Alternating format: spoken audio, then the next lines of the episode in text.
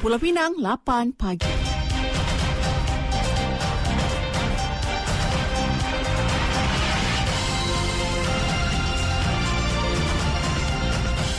Warta Mutiara bersama-sama Alias Syarahim. Assalamualaikum, salam Malaysia Madani. Sambutan Hari Wanita Sedunia 2024 peringkat negeri Pulau Pinang bakal diadakan di Dewan Tuanku Said Putra, Universiti Sains Malaysia, USM pada 7 Mac ini. Bertemakan inspirasikan keterangkuman dengan tanda pagar Inspire Inclusion, Sambutan tahun ke-12 ini turut mendapat kerjasama daripada pelbagai agensi, organisasi, institusi pengajian tinggi dan syarikat-syarikat swasta. Ketua Pegawai Eksekutif Perbadanan Pembangunan Wanita Pulau Pinang PWDC, Dato' Ong Bileng berkata, sambutan tahun ini akan disempurnakan oleh Yang di-Pertua Negeri Pulau Pinang, Tun Ahmad Fuzi Abdul Razak. Sambutan Hari Wanita Sedunia tahun ini adalah untuk mewujudkan cetusan inspirasi keterangkuman jantina yang mana PWDC ingin menekankan betapa pentingnya pelibatan semua wanita dan lelaki dalam arus pembangunan negeri ini.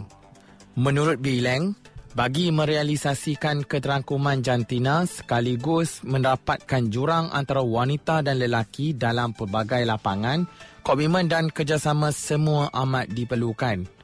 Pulau Pinang harus berbangga dengan pencapaian dalam usaha memperjuangkan keterangkuman jantina selama ini dan juga kerana menjadi satu-satunya negeri yang mengadakan sambutan Hari Wanita Sedunia selama sebulan. Tambahnya, PWDC juga bercadang untuk menyemarakkan ombak unggu dengan nyalaan lampu di bangunan-bangunan ikonik di negeri ini seperti Komta dan Pusat Convention Spice pada Hari Wanita nanti. Beliau menyeru orang ramai untuk sama-sama meraihkan Hari Wanita Sedunia dengan memakai pakaian bertemakan warna sambutan iaitu warna ungu yang melambangkan keadilan dan setia terhadap satu tujuan. Ops Ganyang Denggi yang dilaksanakan oleh Unit Kawalan Penyakit Bawaan Vektor Negeri Jabatan Kesihatan Negeri JKN Pulau Pinang bagi dua lokaliti hotspot di Seberang Jaya pada semalam telah mengesan saluran longkang tersumbat menjadi tempat pembiakan nyamuk Aedes. Seramai 21 pegawai terlibat dalam ops ini dan turut menerima bantuan daripada Pejabat Kesihatan Daerah PKD Seberang Perai Tengah, SPP dan Seberang Perai Utara SPU.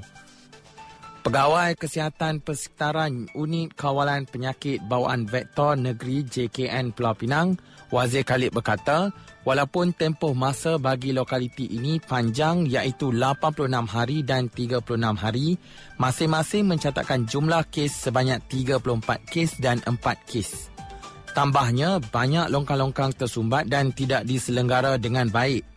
Katanya terdapat satu premis yang mengubah suai bangunan sehingga menyebabkan longkang tersumbat dan walaupun ia bukan bidang kuasa Kementerian Kesihatan Malaysia KKM, Kesan yang kami hadapi adalah berlaku longgokan simen keras yang menyebabkan air bertakung dan kemungkinan boleh menyebabkan pembiakan nyamuk Aedes itu yang merisaukan pihak kami.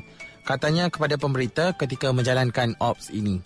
Sementara itu, premis yang dijadikan hostel bagi warga negara asing turut diperiksa dan pihaknya mendapati kebertanggungjawab mereka dalam aspek kebersihan amat tidak memberangsangkan.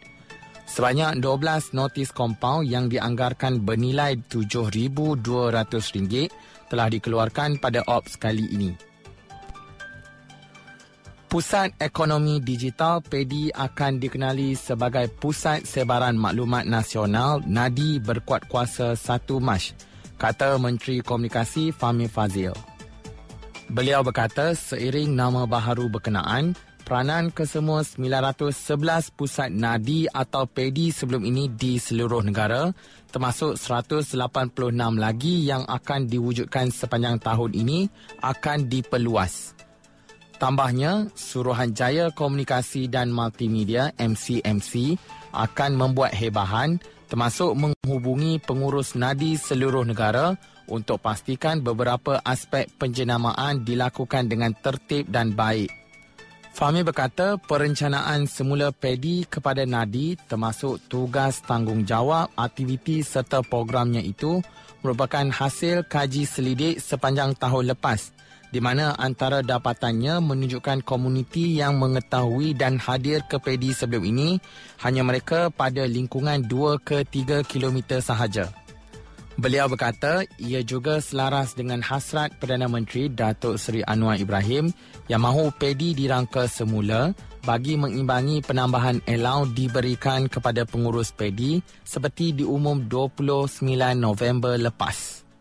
Ke arah tujuan yang sama, beliau berkata bagi meluaskan manfaat nadi termasuk kepada golongan muda, fungsinya juga akan diteliti untuk turut merangkumi aktiviti dan program di luar premis. Fahmi berkata pihak kementerian turut sedia membantu antara lain Kementerian Pendidikan dalam meningkatkan tahap celik digital dalam kalangan rakyat terutama masalah penipuan dalam talian serta manfaat dan bahaya media sosial. Dari sungai hingga ke segara, Palestin pasti merdeka. Sekian Warta Mutiara, berita disunting alias Cik Rahim. Assalamualaikum, salam perpaduan dan salam Malaysia Madani.